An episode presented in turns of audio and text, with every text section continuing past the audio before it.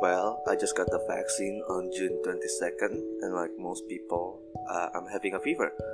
And funny thing is, on the first night, I dreamt about several ways I could have romanced girls in my high school better. I'm not gonna talk about details, but I think it has something to do with the fact that I'm still single, or at least the fact that I don't have a plan for that part in my life. I mean, I mean, I know what to do career-wise.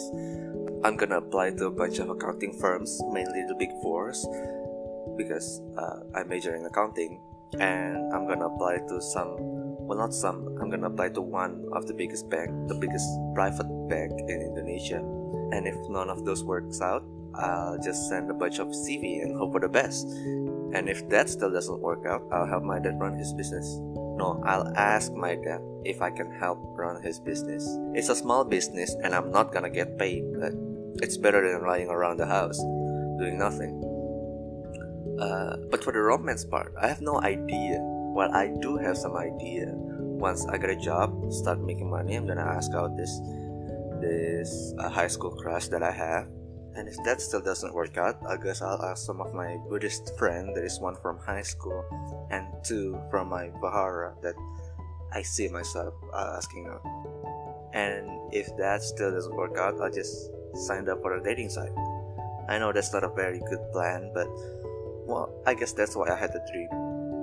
And you don't want to ignore your dreams because my teacher said, uh, and I quote him, Carl Jung once said that dreams are our brain's way of communicating to us problems that we are too weak to handle.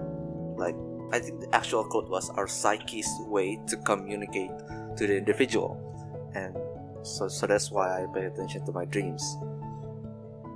Okay, so next would be the vaccine. I can't really say anything about post vaccine experience because this is two days after I get the vaccine, so that's well, not much. I had a fever, I had fatigue in both of my arms, uh, even though most of my friends just has a fatigue on the arms that was uh, injected with the vaccine. Mm, and that's it.